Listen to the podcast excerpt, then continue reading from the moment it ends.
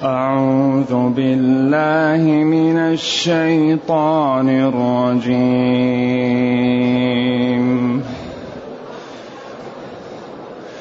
فلما جاءهم موسى بآياتنا فلما جاءهم موسى بآياتنا بينات. قالوا ما هذا إلا سحر مفترى.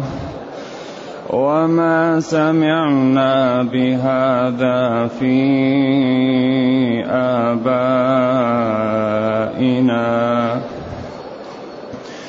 وما سمعنا بهذا في آبائنا الأولين وقال موسى ربي أعلم بمن جاء بالهدى وقال موسى ربي أعلم بمن جاء بالهدى من عنده ومن تكون له عاقبة الدار إنه لا يفلح الظالمون وقال فرعون يا أيها الملأ.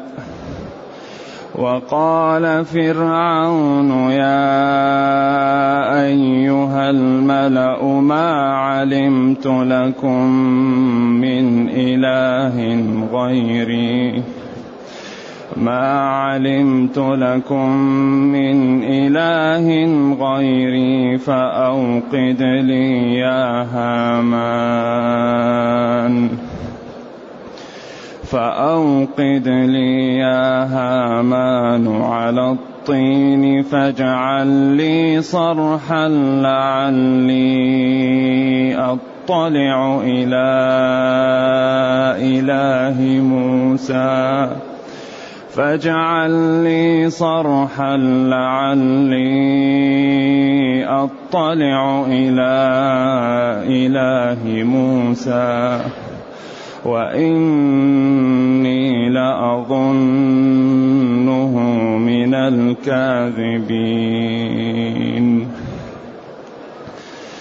واستكبر هو وجنوده في الأرض بغير الحق. واستكبر هو وجنوده في الأرض بغير الحق وظنوا وظنوا أنهم إلينا لا يرجعون فأخذناه وجنوده فنبذناهم في اليم. فأخذناه وجنوده فنبذناهم في اليم. فانظر كيف كان عاقبة الظالمين. وجعلناهم أئمة يدعون إلى النار.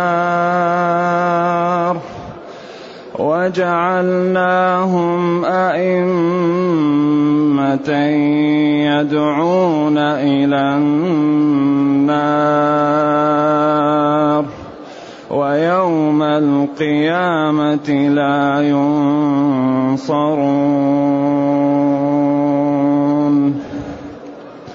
وأتبعناهم في هذه الدنيا لعنة ويوم القيامة.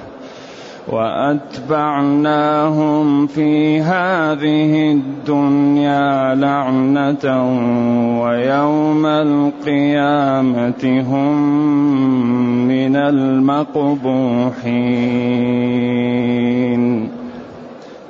الحمد لله الذي أنزل إلينا أشمل كتاب وأرسل إلينا أفضل الرسل وجعلنا خير أمة أخرجت للناس. فله الحمد وله الشكر على هذه النعم العظيمة والآلاء الجسيمة. والصلاة والسلام على خير خلق الله وعلى آله وأصحابه ومن اهتدى بهداه. أما بعد فإن الله تعالى يبين أنه أعطى موسى آيات بينات وأن فرعون وقومه لم يقبلها مع وضوحها وأنهم أخذوا بسبب ذلك. ولقد آتينا موسى فلما جاءهم موسى بآياتنا بينات فلما جاءهم موسى بآياتنا بينات قالوا ما هذا إلا سحر مفترى. فلما حين جاءهم نبي الله موسى عليه وعلى نبينا الصلاة والسلام فلما جاءهم موسى بآياتنا أدلتنا وبراهننا واضحات لا لبس فيها والكلام هنا لموسى لأنه هو صاحب الرسالة وهارون هو الذي توسط له وهو معه ولكن هنا الكلام انصب إلى موسى. ولما جاءهم وحين جاءهم موسى عليه وعلى نبي بآيات بأدلة واضحات لا لبس فيها قالوا ما هذا؟ إلا سحر مفترى. إلا سحر مكذوب أيضا سحر مفترى.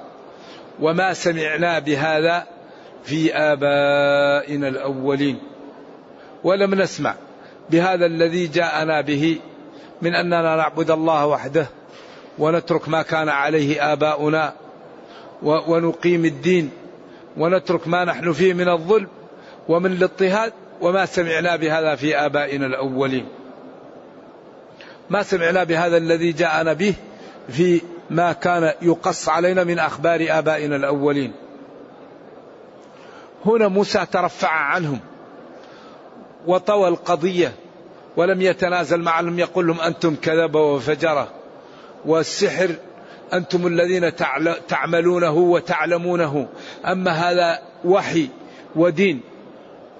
طوى القضية وقال موسى ربي أعلم بمن جاء بالهدى من عنده ومن تكون له عاقبة الدار.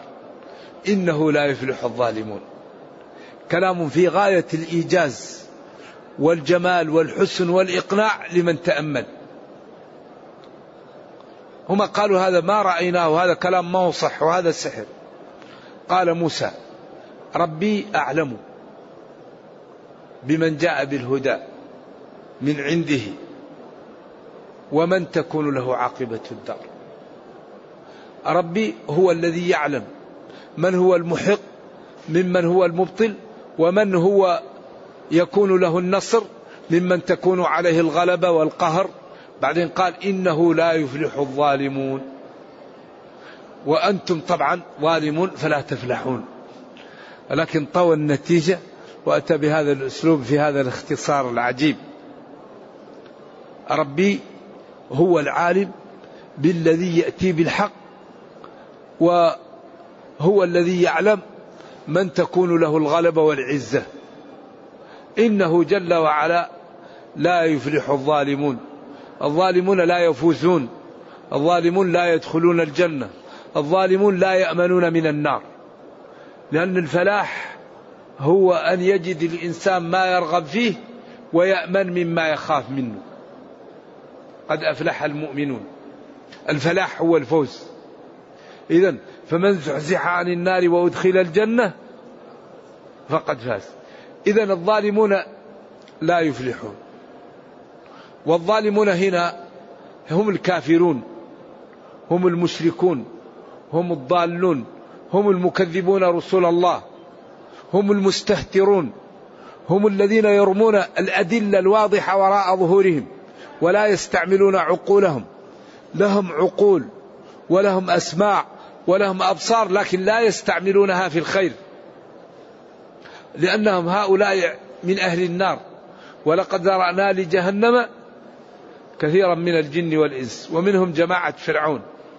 لهم قلوب لا يفقهون بها الحق ولهم أعين لا يبصرون بها الحق ولهم آذان لا يسمعون بها الحق. ولذلك قال أسمع بهم وأبصر يوم يأتوننا. لكن الظالمون اليوم في ضلال مبين. ربي جل وعلا أعلم هو العالم بالذي يأتي بالحق والهدى ومن هو في ضلال ذهاب بين عن الحق. ربي أعلم بمن جاء بالهدى ربي أعلم بمن جاء بالهدى من عنده ومن تكون له عاقبة الدار ومن تكون له العاقبة الأخيرة عاقبة النهاية يوم القيامة. إنه لا يفلح الظالمون. ثم هنا فرعون بدأ يتوجس وبدأت الخوف يداخله. ولذلك أراد أن يثبتهم على ما عودهم عليه لأن موسى جاء بأشياء بأشياء لا قبل لهم بها.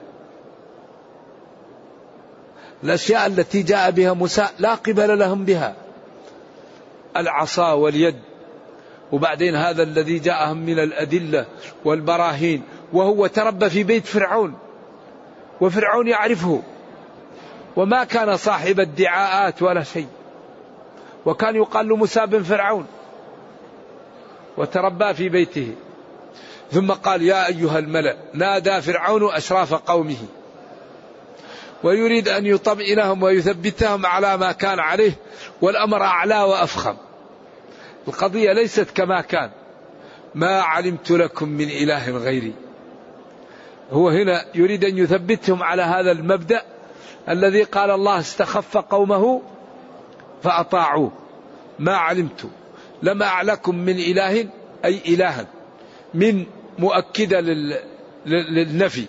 ما علمت لكم إلها غيري من إله غيري فمن مؤكدة ولكن أوقد لي يا هامان على الطين حتى أجعله آجر مطبوخ فيكون قوي وأعمل صرح قصر طويل طويل لعلي أطلع عليه. نشوف هل فيه إله لموسى. وهذا غاية من السخف ومن احتقاره لقومه. يقال عمل صرح وطلع عليه وأخذ رمح ورماه وجاءه فيه دم وقال ها أنا قتلت رب موسى. وكل هذا يقال من الاستدراج. إذا هو لما رأى موسى على هذه الحال وأتاه ب بالأدلة القاطعة قال هذا السحر وتروا أنا ما علمت لكم إله غيري. هذا الذي جاء به موسى عين السحر ولم نعرفه نحن ولا آباؤنا ولكن أنا ربكم ما علمت لكم من إله غيري.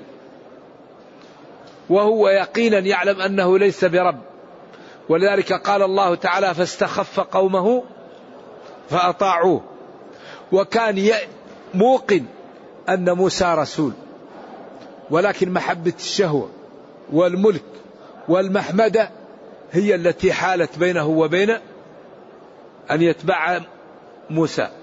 بدليل أنه لما تحقق الهلاك رجع. لأنه لو لم يكن متحقق لذلك ما قال عند غرقه آمنت. قال آمنت أنه لا إله إلا الذي آمنت به بنو إسرائيل وأنا من المسلمين. يقال أن الملك أخذ تراب من البحر ورماها في حلقه حتى لا يكمل. وربه أجابه بقوله آه الآن آه الآن آه الآن. وقد عصيت قبل وكنت من المفسدين فلا تقبل. وليست التوبة للذين يعملون السيئات حتى إذا حضر أحدهم الموت قال إني تبت الآن. لا. الذي يريد أن يتوب يتوب ما زالت فيه فسحة. أما الغرغرة خلاص هذه ما هي توبة لابد الإنسان يتوب وباقي في العمر إيش؟ فسحة. ولا الذين يموتون وهم كفار. ولا إذا طلعت الشمس من مغربها. في هذه الأوقات لا تقبل التوبة. إذا قال ما علمت لكم من إله غيري. لا إله لكم غيري. ولكن سأبحث. هذا موسى ليدعي الرب. هل نجد له رب؟ فأوقد لي همان على الطين. وبعدين طبخ الطين وأصبح قوي وعمل صرح طويل. وأخذ سهم ورماه وقال وجاءه دم فيه وقال ها أنا قتلت رب موسى. لعلي أطلع إلى إله موسى وإني لأظنه من جملة الكاذبين. أعتقد أنه كاذب ولكن هو الكاذب.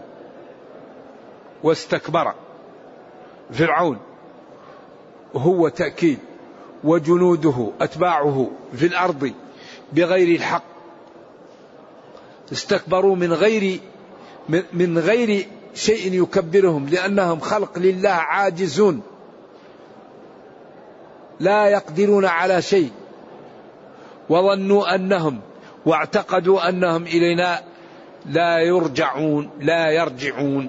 مبني للمجهول ومبني للمعلوم وكل قراءة سبعية.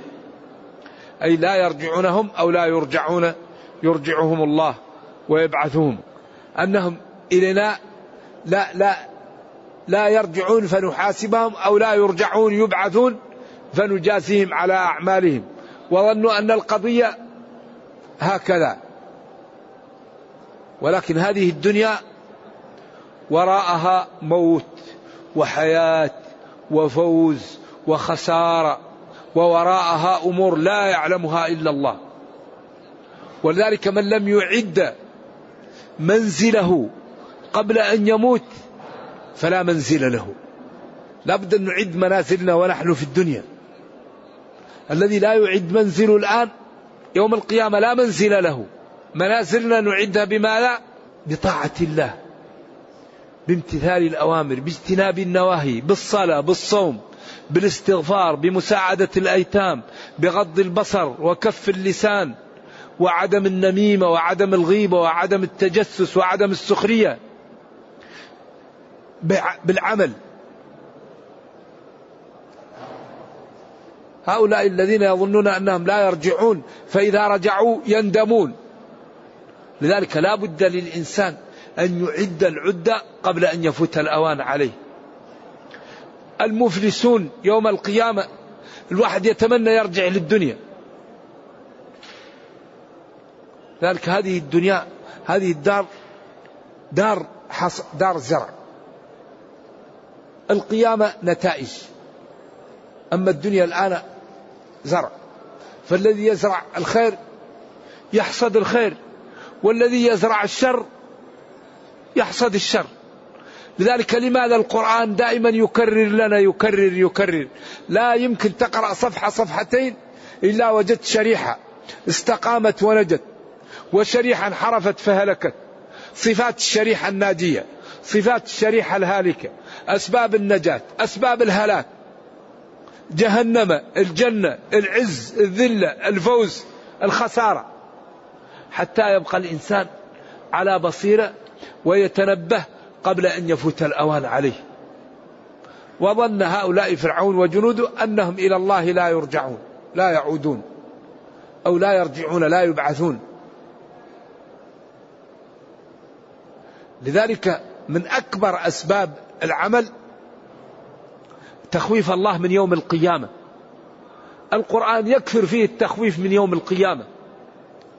يا أيها الناس اتقوا ربكم إن زلزلة الساعة شيء عظيم.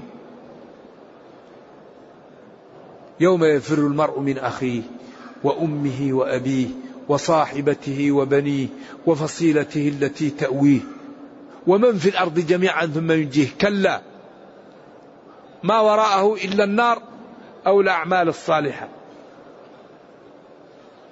يوم ترونها القيامة تذهل كل مرضعة عما أرضعت وتضع كل ذات حمل حملها لو كانت حامل وترى الناس سكارى من شدة الهول وما هم بسكارى. ولكن الموقف خطير وعذاب الله شديد. كان مقداره خمسين ألف سنة. يخوف من هذا اليوم. إذا هؤلاء ظنوا أنه لا رجع ولا يوم يجازوا فيه. فأخذناه وجنوده فنبذناهم فطرحناهم ورميناهم في اليم في البحر. فانظر كيف كان عاقبة الظالمين. هنا طوى طوى النتيجة. هناك ضرب بعصاه فانفلق البحر فخرجت بنو إسرائيل ودخل القبط فلما تكاملت بنو إسرائيل في الخروج وتكامل جيش القبط في البحر طبق عليهم. وقال له فاليوم ننجيك ببدنك نجعلك على نجوى ونرفعك لتكون لمن خلفك آية. قال العلماء لمن خلفك هذا قد يفهم منه التحريض. كل من يأتي خلفك آية. من؟ من صياغ العموم. وهذا من إعجاز القرآن. كل من يأتي خلفك آية. ولذلك هذا الذي كان يعالج الموميا اكتشف أنه مات غريق. فقالوا له هذا في القرآن. قال أنا اكتشفت أن هذه الموميا ماتت بالغرق. قال هذا في القرآن. فانظر كيف كان عاقبة الظالمين. نتيجة وعاقبة الذين يضعون الأمور في غير موضعها لأن الظلم وضع الشيء في غير موضعه وأكبره جعل العبادة في غير الله. هذا الظلم الشنيع. إذا فرميناه وجنوده في البحر ولذلك انظر نتيجة فعلنا بالظالمين. فمن كان ظالما فليبادر بالتوبة ويترك الظلم. الظلم ظلمات يوم القيامة.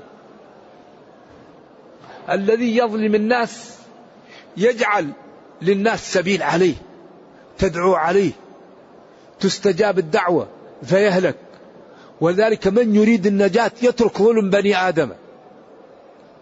الكافر إذا ظلم ودعا يستجاب له. واتقوا دعوة إيش؟ المظلوم. فالمسلم لا يظلم. لأنه إذا ظلم جعل للناس عليه سبيل. جعل نفسه في خطر جعل حياته في خطر جعل ماله في خطر جعل صحته في خطر جعل ولده في خطر جعل سمعته في خطر. إني حرمت الظلم على نفسي وجعلته بينكم محرما. فلا تظالموا. الذي يريد النجاة لا يظلم. يترك الظلم. وبالأخص الضعاف. وبالأخص الفقراء.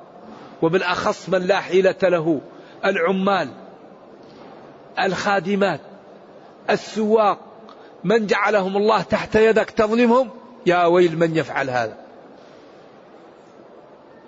يدعو ويستجاب له فتهلك. لذلك إنه لا يفلح الظالمون أي لا ينجو ولا يكون فانظر كيف كان نتيجة عاقبة الظالمين. وجعلناهم فرعون وجنوده ومن كان على شكلة أئمة قادة في السوء. أعوذ بالله.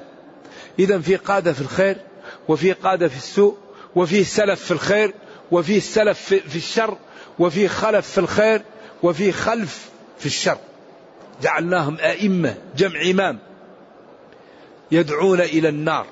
أعوذ بالله يدعون إلى جهنم يدعون إلى الكفر يدعون إلى الضلال يدعون لقطع الرحم يدعون للإجرام.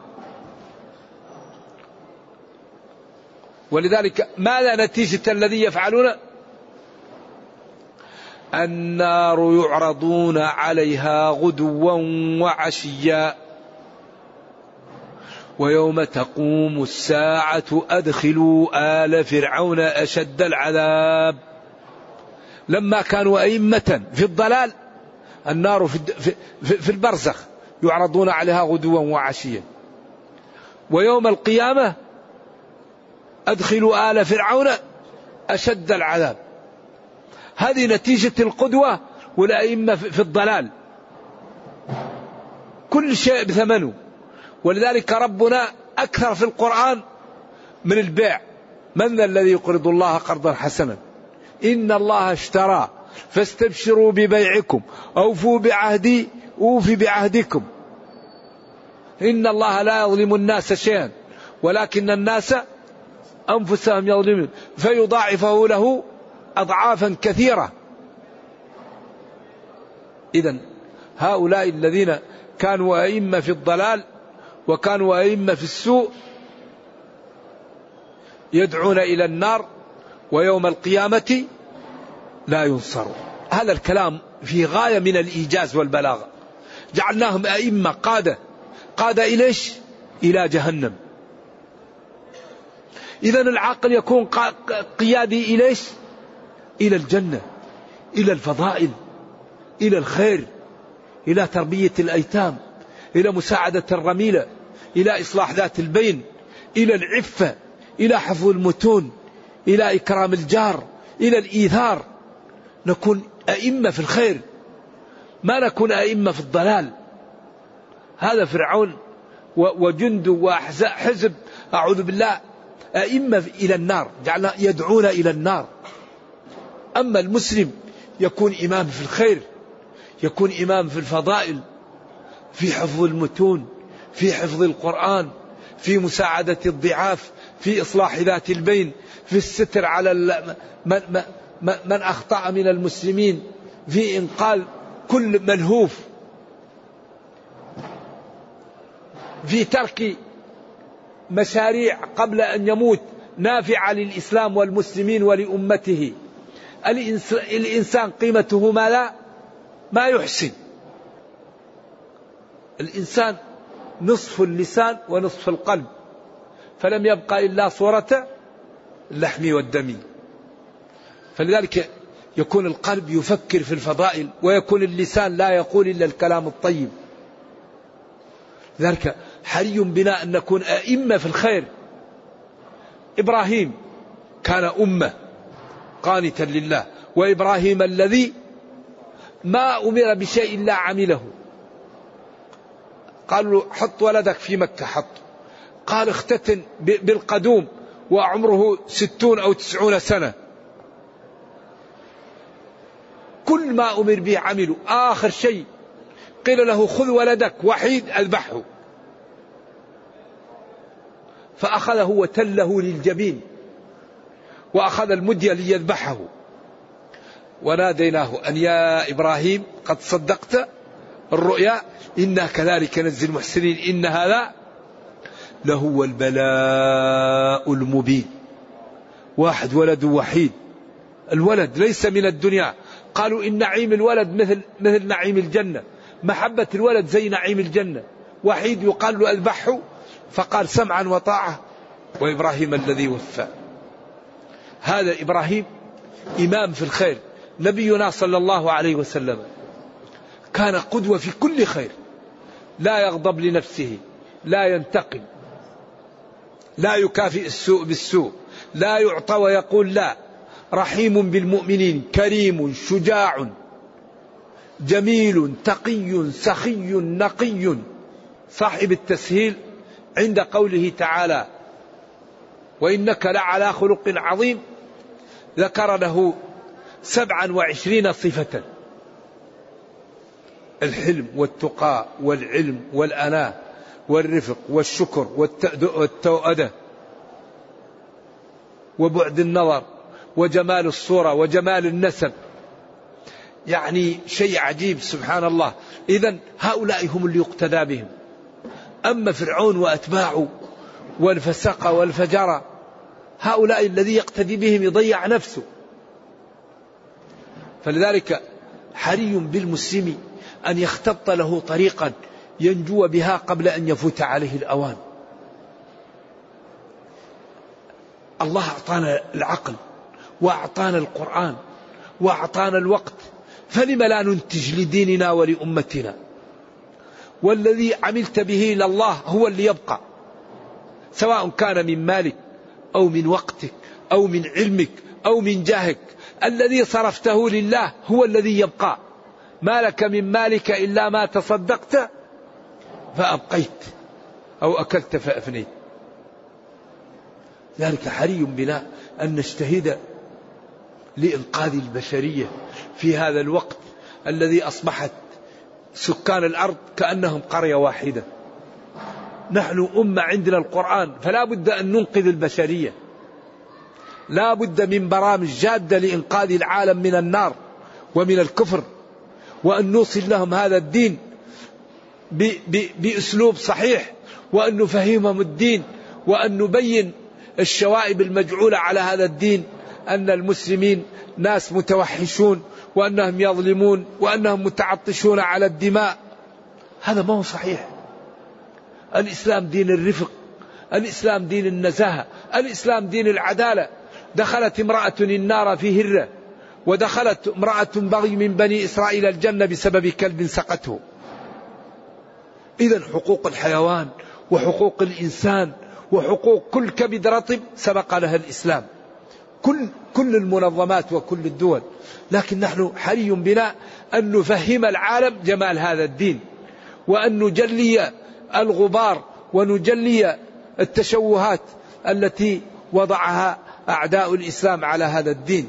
لا بد لنا من برامج جادة لإنقاذ العالم من الكفر. الله أعطانا القرآن فحري بنا أن نفهمه للبشرية وأن ننقذ العالم من النار. يقول جل وعلا وجعلناهم أئمة يدعون إلى النار فرعون وقومه ويوم القيامة لا ينصرون. لا ناصر لهم ولا مانع لهم من العقوبة لأن الله تعالى غالب وأمره إذا أراد شيئا أن يقول له كن فيكون وقدر عليهم الشقاوة وهيأهم لها فلا ينصرون ولا يمنعون ولا يساعدون ولا يحفظون ولا ينقذون أبدا ولا يخلصون. وأتبعناهم في هذه الدنيا لعنة طرد وبعد من رحمة الله ومن ذلك غرقهم وهم ويوم القيامة هم من المقبوحين هم من المنبوذين المستقذرين المستبعدين. المقبوح هو الإنسان المكروه المستقذر المطرود المبعد. ولقد آتينا موسى الكتاب من بعد ما أهلكنا القرون الأولى بصائر للناس وهدى ورحمة لعلهم يتذكرون. والله لقد آتينا موسى الكتاب من بعد ما أهلكنا نوح وهود وعاد وثمود وقوم صالح وقوم شعيب. بعد ما أهلكنا هؤلاء كلهم أعطينا موسى هذا الكتاب. بصائر وحجج واضحة للناس بعد هلاك هؤلاء لعلهم يتذكرون نعم الله عليهم في إرسال هذا الرسل وما جاءهم ولكي ينجوا ولا يكونوا تابعين لأولئك فيهلكون. نرجو الله جل وعلا أن يرينا الحق حقا ويرزقنا اتباعه وأن يرينا الباطل باطلا ويرزقنا اجتنابه وأن لا يجعل الأمر ملتبسا علينا فنضل. اللهم ربنا أتنا في الدنيا حسنة وفي الآخرة حسنة وقنا عذاب النار. سبحان ربك رب العزة عما يصفون وسلام على المرسلين والحمد لله رب العالمين. والسلام عليكم ورحمة الله وبركاته. لنشوف إذا كانت الأسئلة تتعلق. هذا سائل يسأل يقول قل أغير الله قل أفغير الله أتخذ وليا؟ فاطر السماوات والأرض وهو يطعم ولا يطعم. من فضلكم. ما علاقة خلق السماوات والأرض والإطعام؟ علاقة خلق السماوات والأرض بالخلق لأن الله خلق السماوات والأرض وخلق ما ينبت في السماوات والأرض الذي يطعم به فلا يستطيع غير الله أن يجعل النبات ينبت.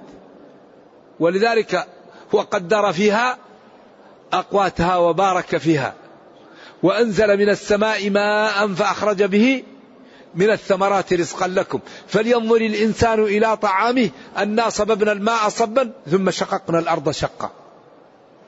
فأنبتنا فيها حبا وعنبا. انظروا إلى ثمره إذا أثمر وينعه. فخلق السماء وخلق الرزق وإطعام الخلق هذا من خصائص الربوبية. والذي يخلق هو الذي يعبد. أفمن يخلق كمن لا يخلق؟ يخلقكم في بطون أمهاتكم خلقا من بعد خلق في ظلمات ثلاث ذلكم الله ربكم له الملك لا إله إلا هو فأنا تصرفون يقول كيف نخشع في صلاتنا خطوات الخشوع في الصلاة قبل الصلاة وحين الصلاة وبعد الصلاة الخشوع منة إلهية يعطيها الله لبعض خلقه وقد مدح الله الخاشعين في أول سورة المؤمنين فقال جل وعلا قد أفلح المؤمنون الذين هم في صلاتهم خاشعون. والخشوع يكون اولا بالعلم وبالعمل وبالدعاء وبإسباغ الوضوء وبالنافلة وبإحضار النية وبأمور كثيرة.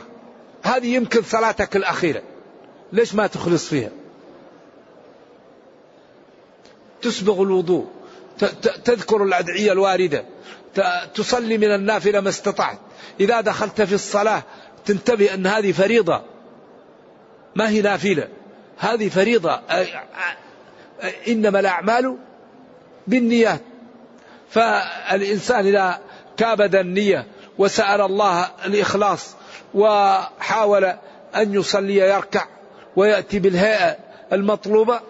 إن شاء الله يأتي بالخشوع. والأمور يتعود عليها. الإنسان يصلي ما عنده خشوع ثم يزيد يزيد حتى يكون من الخاشعين. ولذلك نبينا صلى الله عليه وسلم قال وجعلت قرة عيني في الصلاة. وأكبر شيء على غير الخاشع الصلاة. ولذلك قال وإنها لكبيرة إلا على الخاشعين.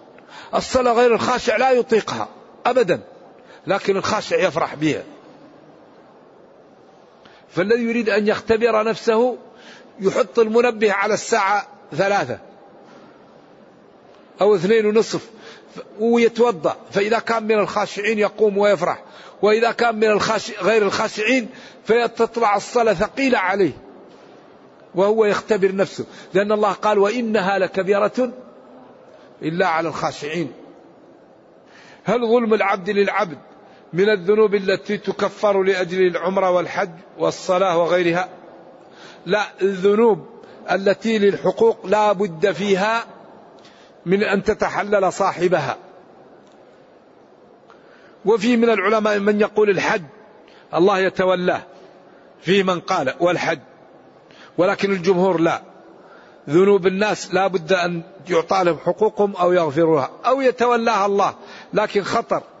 حقوق الناس ينبغي أن يتحلل منها قبل أن يفوت الأوان.